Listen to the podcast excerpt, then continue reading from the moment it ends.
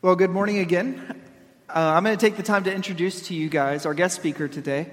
Um, this is uh, Doctors Mark and Linda Searby. And Dr. Mark, if you want to go ahead and come up here. Um, he was the, um, the director of the Doctorate of Ministry program, and um, Gary Weber was one of his students, and uh, the best student you ever had, correct? Best student ever.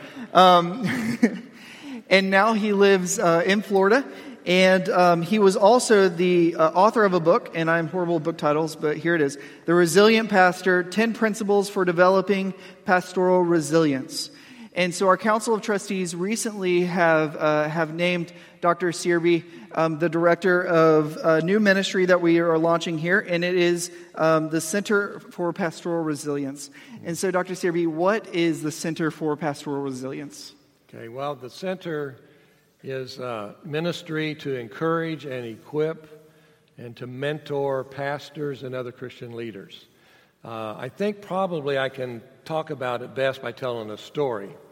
Uh, there was a 24 year old young pastor who was in his second pastorate, uh, fairly newly married, recent father of uh, about a 15 month old son. And he was, one day as he was in his office, um, he was in great shape, but he's in his office and he called his wife and said, Honey, I think I'm having a heart attack. 24 years old, in great shape. Uh, but he had been through a stressful time in this ministry. He had followed a much loved pastor who had been there several years. And also, at the same time, very quickly, there had been a couple of conflictual situations in the ministry there and so he calls his wife and says, I think I'm having a heart attack. Will you take me to the hospital? Mm. Well, she takes him to the hospital, and come to find out it wasn't a heart attack, but it was uh, in a stress induced situation that felt like a heart attack to him. So the next week, this young 24 year old pastor, second pastorate, still working on his seminary degree, resigns with no place to go. I was that young pastor. That was me. And I was this close to saying, that's it for ministry. I'm out of here. But praise God for some godly men and women who came alongside of myself and Linda. Uh, we were mentored and coached and uh, ended up staying in ministry, finishing seminary, and, and have been in ministry now uh, for over 40 years uh, between local church pastorate and seminary teaching. So that kind of describes the ministry of the center is for us, for me to come alongside uh, young pastors, middle-aged pastors, older pastors, so that they can build resilience, which means that they can finish well in their ministries. Mm-hmm. And so that's kind of it in a nutshell. Awesome. Well, thank you. I'm going to clap for this because, um, look, being a pastor's kid, I saw all the uh, nuances of church, for lack of a better word. Um, and so, thank you for the ministry that you do, because I know there sure. are plenty of pastors um, who who have fallen away that really needed something yeah. like this. Yeah. So I'm going to go ahead and pray for you, um, right. Mr. Uh, or Dr. Mark Searby. Um, you may remember from a discipleship conference that we did back in February. Um, he taught me about the rule of life, which I have still failed to completely apply. So please forgive me. I feel like I have to confess that to the teacher on stage. Um, but uh, thank you for for all that you did during that conference as well. Sure. Let's pray together. Lord, I, I, thank you for, for Dr. Mark Searby and, and just um, even personally how he's challenged me to, to look at my life and, and just to, uh, to look and say, okay, how do I completely uh, control um, the things that I can control, Lord, to, to better be a servant and a disciple of you? So I pray for this message today that you can just speak to all of our hearts wherever we are. But I also thank you for this new uh, Center for Pastoral Resilience, God, that you can help to impact the lives of people, of, of many men who, um, who may have fallen away if they were in a situation just like Dr. Mark. And so I pray uh, for, for that situation, Lord, that there are plenty of pastors like that out there right now. But Lord, that they can find a home here um, where they can be rejuvenated for, for the long haul, Lord, because uh, even being a pastor is not a sprint, but it's a marathon. That's right. And so just pray for this message today and pray for everything you do in his ministry. Pray all these things in your name. Amen. Amen. Thank you.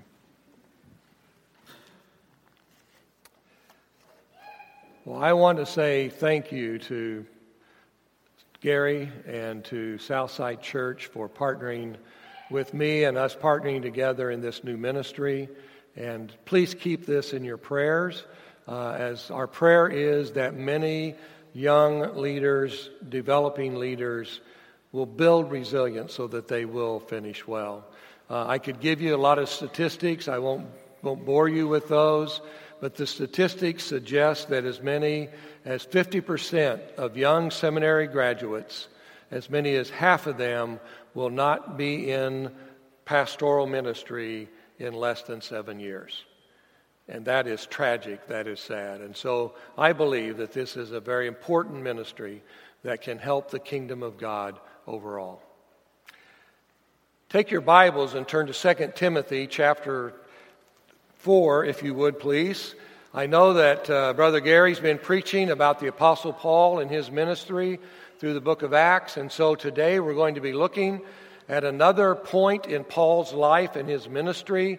It doesn't follow exactly well with Gary's series, but I'm trying to, to take off from Paul's work and Paul's ministry as we look at Paul and his relationship with his young protege whose name was Timothy. Paul, at the, near the end of his life, shortly before he would be beheaded uh, in Rome, uh, wrote what we believe to be his last letter to this young church leader in Ephesus named Timothy. It's our letter of Second Timothy. And Paul writes this letter. And we come toward the end of this letter in what is for us 2 Timothy chapter 4, and we come to verse 6. And so, if you would, listen, follow along as I read 2 Timothy 4 6 through 8. Paul says, For I am already being poured out as a drink offering, and the time of my departure has come. I have fought the good fight. I have finished the race. I have kept the faith. Henceforth, there is laid up for me the crown of righteousness, which the Lord, the righteous judge, will award to me on that day. And not only to me, but also to all who have loved his appearing. What an incredibly confident statement to make. That statement could not be made except by a person whose life had prepared him for death. And so Paul gives that confident assertion in this passage. As Timothy is reading this letter, his young protege, who, to whom he had been a partner in ministry for several years. As Timothy listened to this, as he read it, I think there was a fundamental question that must have come to Timothy's mind. A fundamental question that really could be stated in two different ways. First of all, I think Timothy was thinking, Will I finish the race of life myself? Will I finish the race of life well?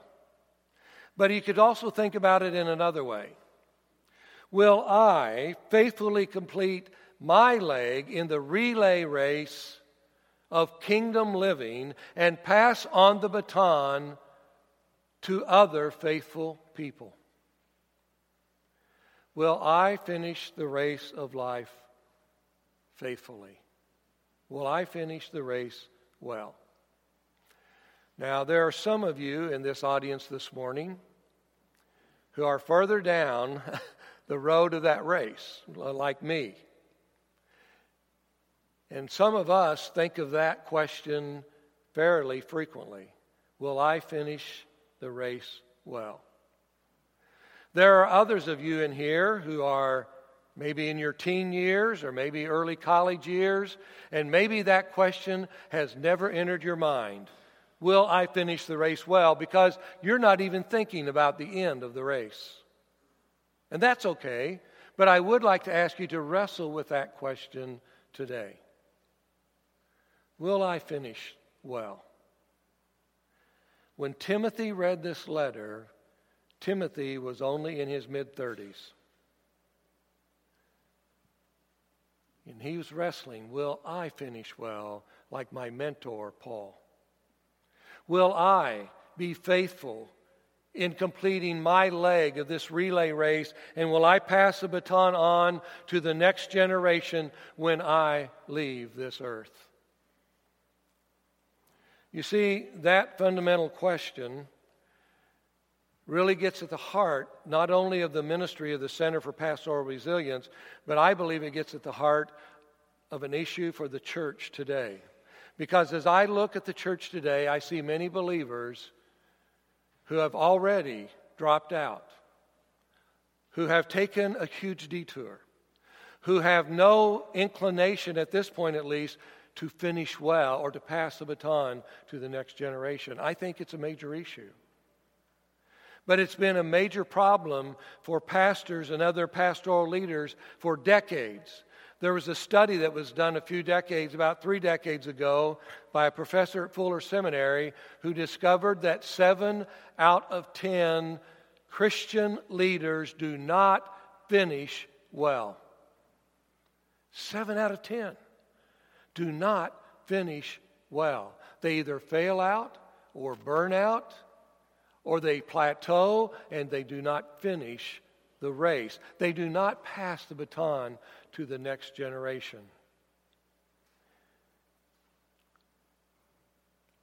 I was in pastoral ministry, local church pastoral ministry, for 24 years.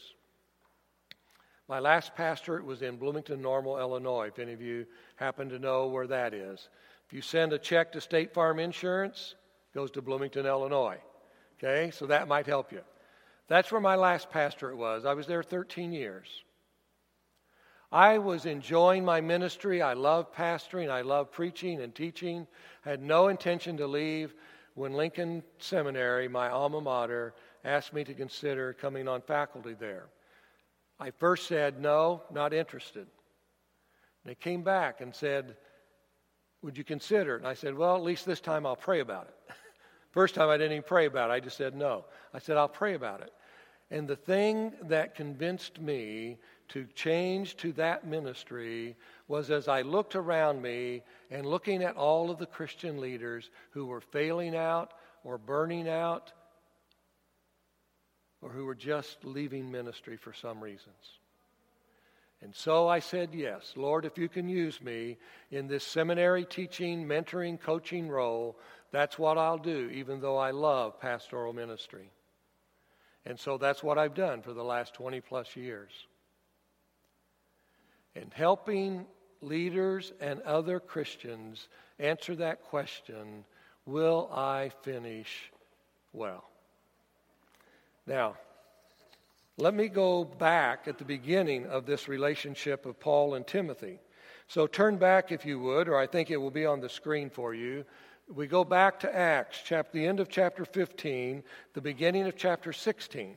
Now, I know Brother Gary shared this with you two weeks ago in the message, but just as a quick review, as you go back into Acts 15, Paul is getting ready. Paul and Barnabas are getting ready to go on their second missionary journey. At the end of chapter 15, I won't take time to read all of this, but in verse 37 it says, Barnabas wanted to take with them John called Mark. He had been with them on the first journey, but he had dropped out. Paul, verse 38, Paul thought best not to take with them one who had withdrawn from them. So, verse 39, there arose a sharp disagreement, so they separated. That is, Barnabas and Paul separated from each other. Barnabas took Mark with him and went to Cyprus, but Paul chose Silas. So you have that sharp division. Barnabas takes John Mark, goes one direction. Paul takes Silas, goes another direction. But then at the beginning of chapter 16, Paul then came to Derbe and to Lystra. A disciple was there named Timothy, the son of a Jewish woman who was a believer, but his father was a Greek. Paul wanted Timothy to accompany him. And let me just stop there. So they're on their second missionary journey. Paul and Silas recruit Timothy, who at the time was in his early 20s.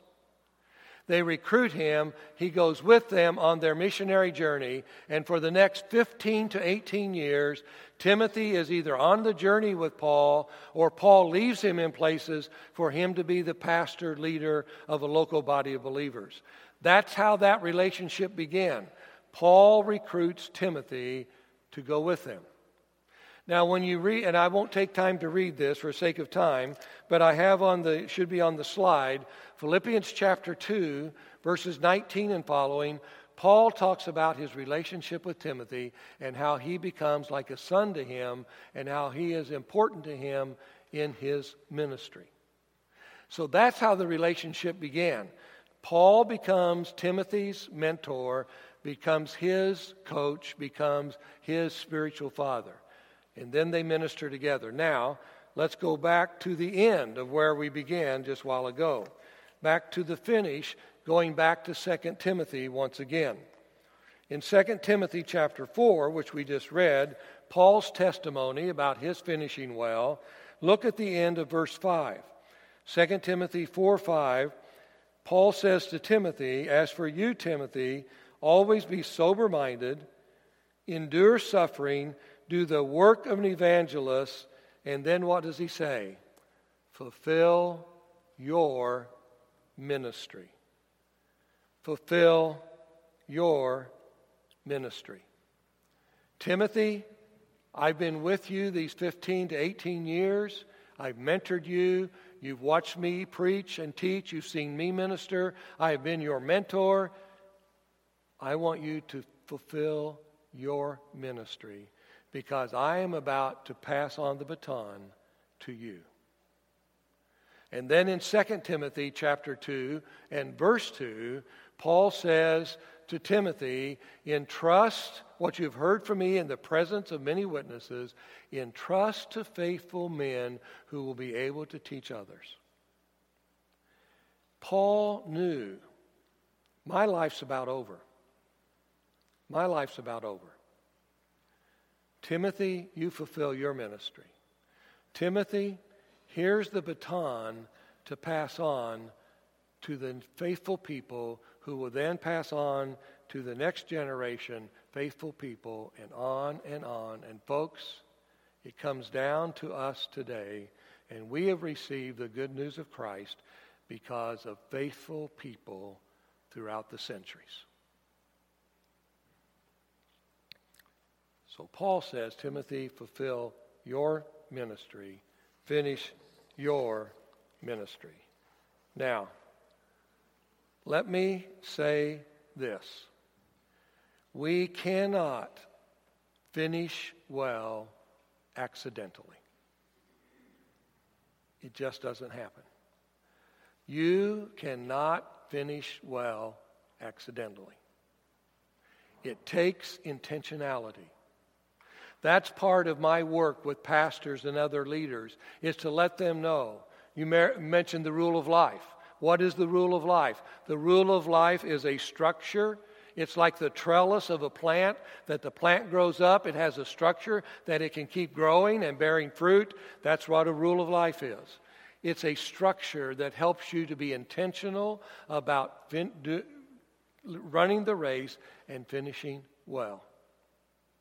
Some of you in this room have been practicing a rule of life without even knowing it. But you have to be intentional about it. Whenever I was in high school, I was on the mile relay team. Now it's called the 1600 meter relay. I was on the mile relay team. I was the second runner in the race. And so, in order for us to win the mile relay in our meets, we had to practice diligently. We not only practiced because each of us was running a quarter of a mile, we weren't practicing just for our quarter of the mile, but what else were we practicing? That's right, the handoff. Because in the handoff, you can lose several seconds in the race. Or more tragically, you can drop the baton and it's over. It's done.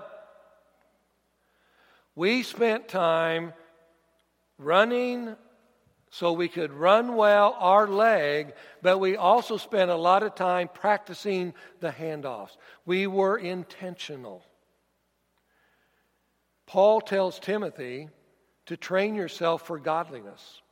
That word training is the word gymnazo, which means gymnasium, where we get our word gymnasium. It's about training, about being intentional in running the race, and so you can pass the baton to the next generation. It doesn't just happen. Paul knew that. Timothy knew that. So, the question today that I'll try to answer, and I'll, I'll, keep this as brief as I can, and I'm only going to bring out three principles, three keys for finishing well. There are many more just in 1st and 2nd Timothy, but let me just bring out what I think are three of the most significant ways, three of the keys for finishing well. First of all, is what I simply refer to as intimacy with Jesus. Intimacy with Jesus. Flip back in 2 Timothy to chapter 1. In chapter 1, starting in the middle of verse 12, Paul gives his own testimony. I am not ashamed, for I know whom I have believed, and am convinced that he is able to guard until that day what has been entrusted to me. So, Timothy, follow the pattern of the sound words that you have heard from me in the faith and love that are in Christ Jesus by the Holy Spirit who dwells within us, guard the good deposit entrusted to you. Paul was convinced of his relationship with Jesus. I am convinced because I have an intimate relationship with Jesus Christ. Now, Paul said that in a little different way over in Philippians. In Philippians chapter 3,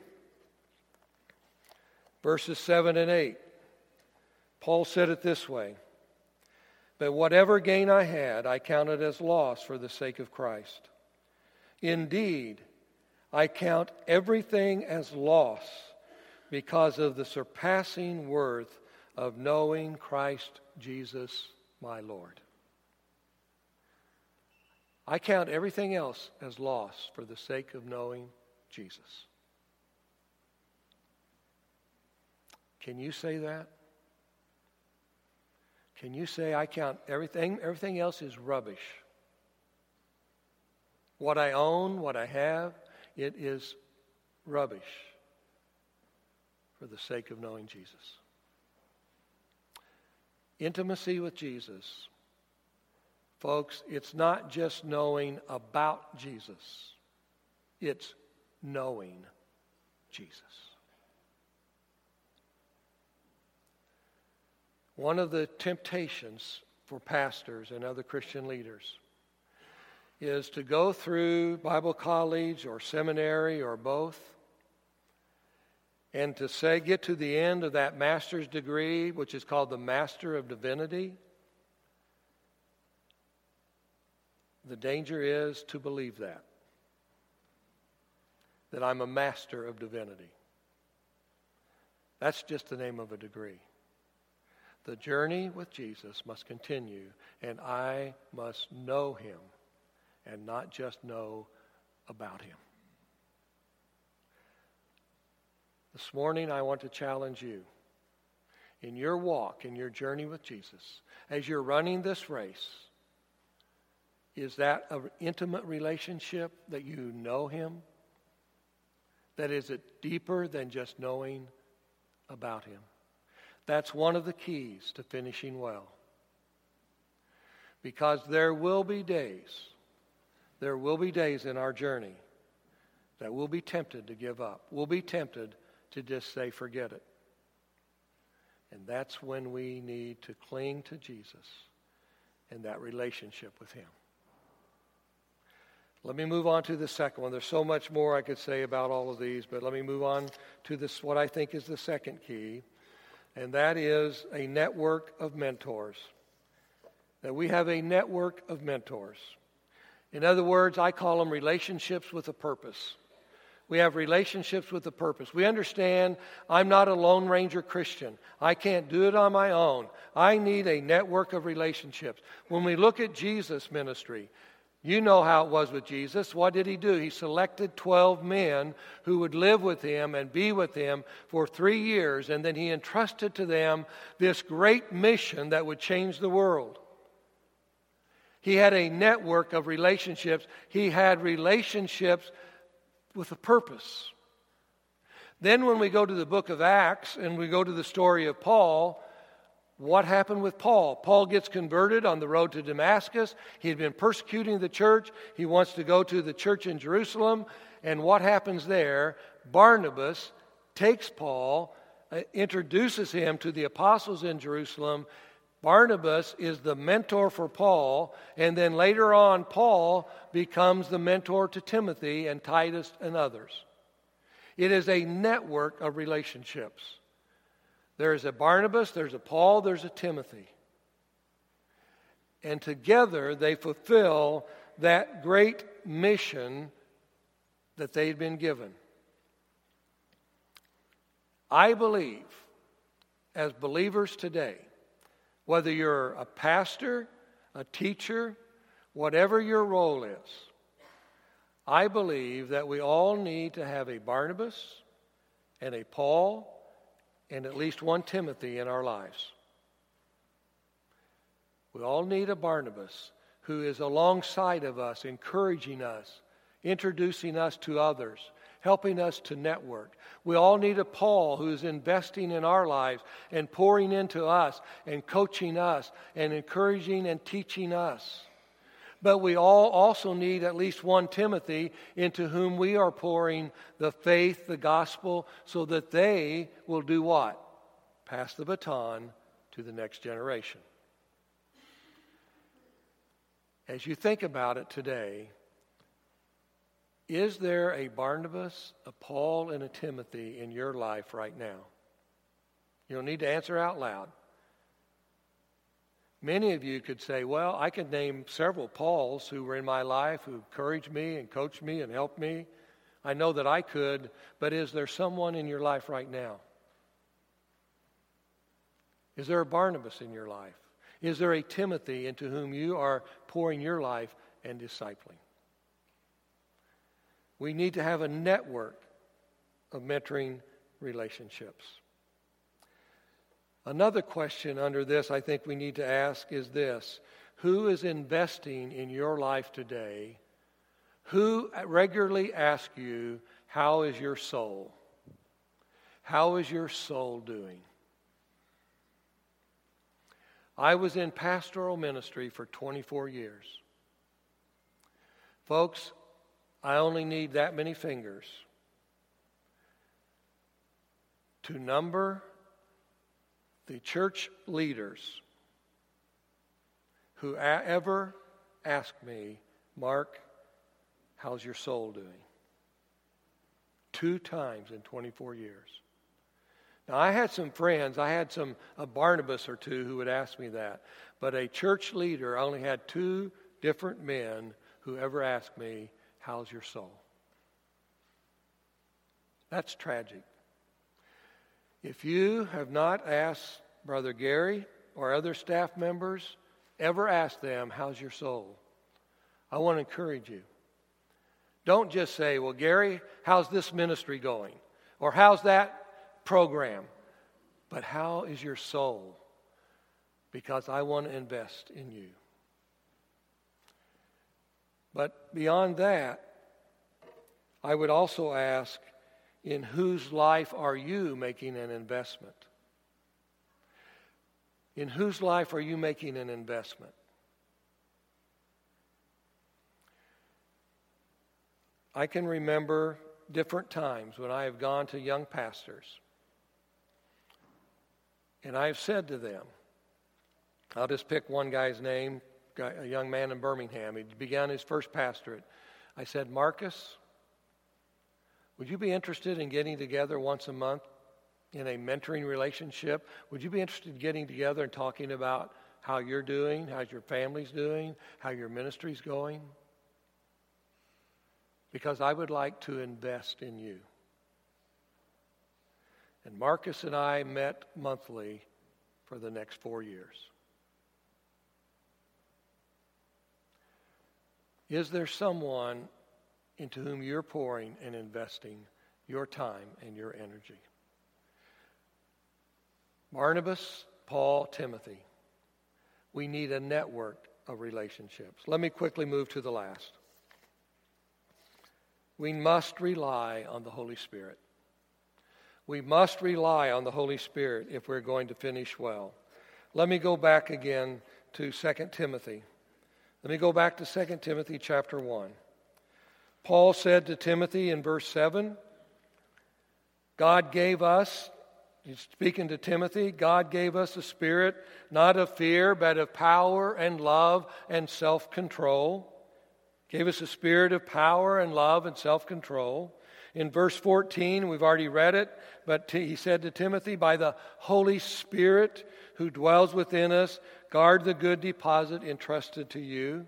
In Ephesians chapter 1, in one of his prayers, Paul says it is the Spirit who you need to rely upon. It is the Spirit of wisdom and knowledge who will help you to know God better, more intimately. We must rely on the Holy Spirit. Now, if you would, go to the next slide, because I think this is the key of relying on the Holy Spirit. Reliance on the Holy Spirit will require that we slow down and resist the busyness which is so valued in our culture. As Dallas Willard said, hurry is the great enemy of our soul. Let me go back to that question.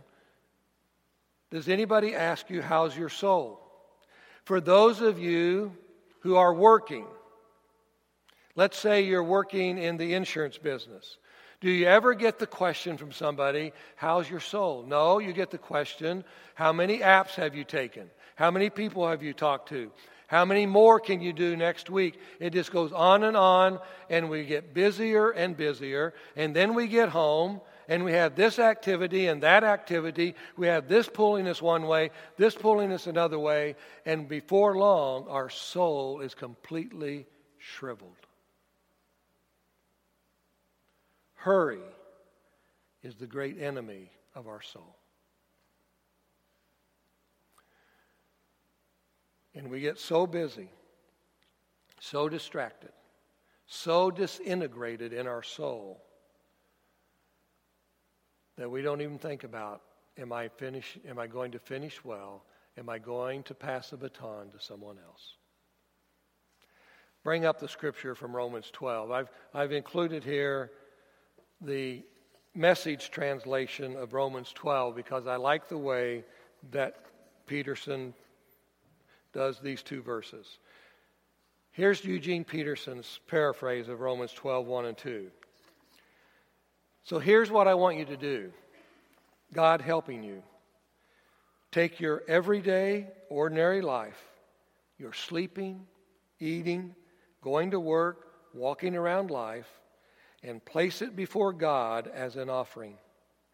Embracing what God does for you is the best thing you can do for him.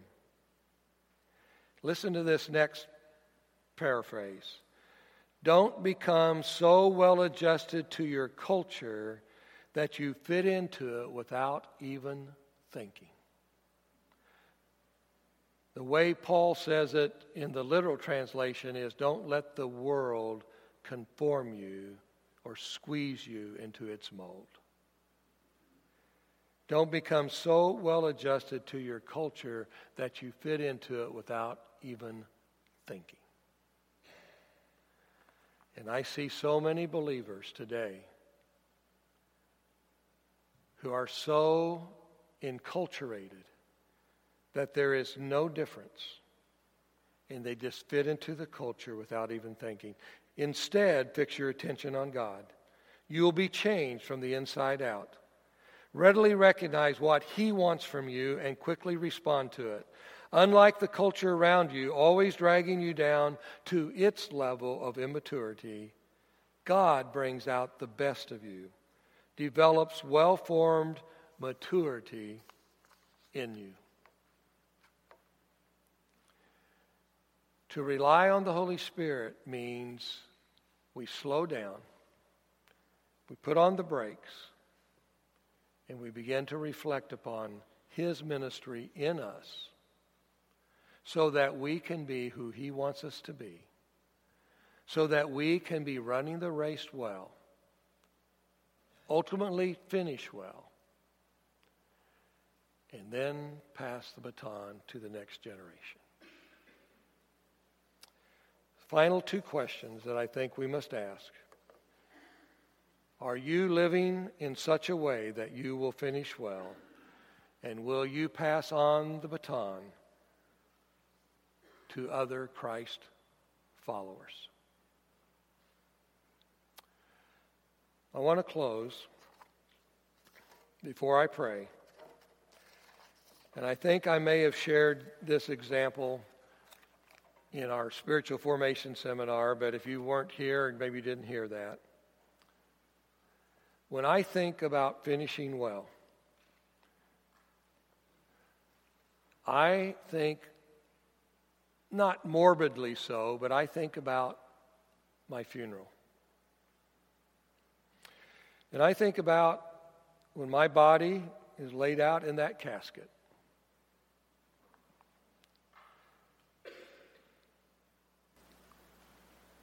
that when my two boys and my four grandchildren walk by, that their thoughts are not about what grandpa left them or what inheritance or what was in the will. My prayer is that when my two boys and their wives and my four grandchildren walk by, they say, Grandpa finished well. Dad passed on the baton.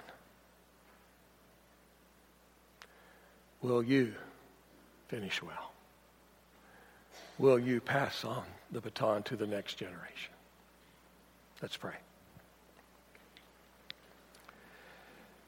Thank you, Lord Jesus, for your faithfulness to us. Would you help us through the power of the Holy Spirit and through a, an intimate relationship with you? Would you help us to be faithful? And when we stumble and fall, Lord, we need your strength. We need the Spirit to lift us up and to restore us. And Lord, we need brothers and sisters who will run alongside us so that when we stumble or when we're thinking about giving up, that we can encourage one another that we can lean upon one another and say, It is worth it. Keep running the race. Keep running and pass the baton. And so, Lord, my prayer for my brothers and sisters here at Southside, my prayer for pastors and other leaders today and in the future would be, Lord, that you would grant us that spirit of perseverance and resilience that we may finish well. In the name of Jesus, I pray. Amen.